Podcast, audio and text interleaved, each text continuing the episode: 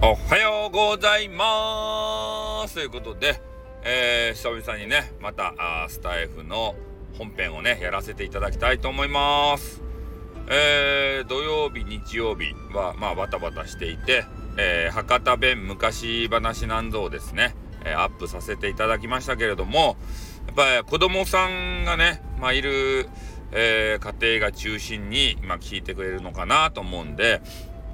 ね、独身の方はね特に聞いても面白くないのかもしれんけれども、俺はあれはあれでねやっていきたいと思いますよね。他のプラットフォームとのちょっと違いっていうかさ、そういうのも出していかないといけないもんで、このスタイルの中でねなかなかそういう読み聞かせとかねしている方、いないじゃないですか。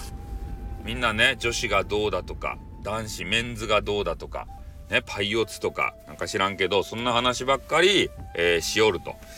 そこにね、一石を投じるという意味で、子供さん向けのねコンテンツをぶち込むということをやらせていただいております。なので、この取り組みはね末永く続けていきたい。で、世の中にはねいろんなお話が渦巻いています。その全てのねお話を、読み切るまでね俺はスタイフでこれを続けていくぞっていうような気持ちになってますよ。なのでいろんな状況が人って変わるじゃないですかね。子供さんいない方もそのうちね、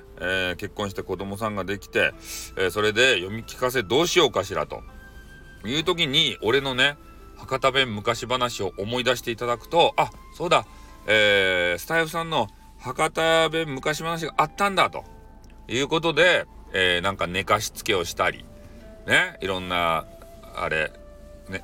昔話音源聞いてもらって、それで自分が家事とかなんかねしたりとかで、そういうのに、使っていただけるかなと。で、ながら聞きがね、できますんで、それはそれでやっぱり手を離しながら画面に集中しないで、できると思うんで、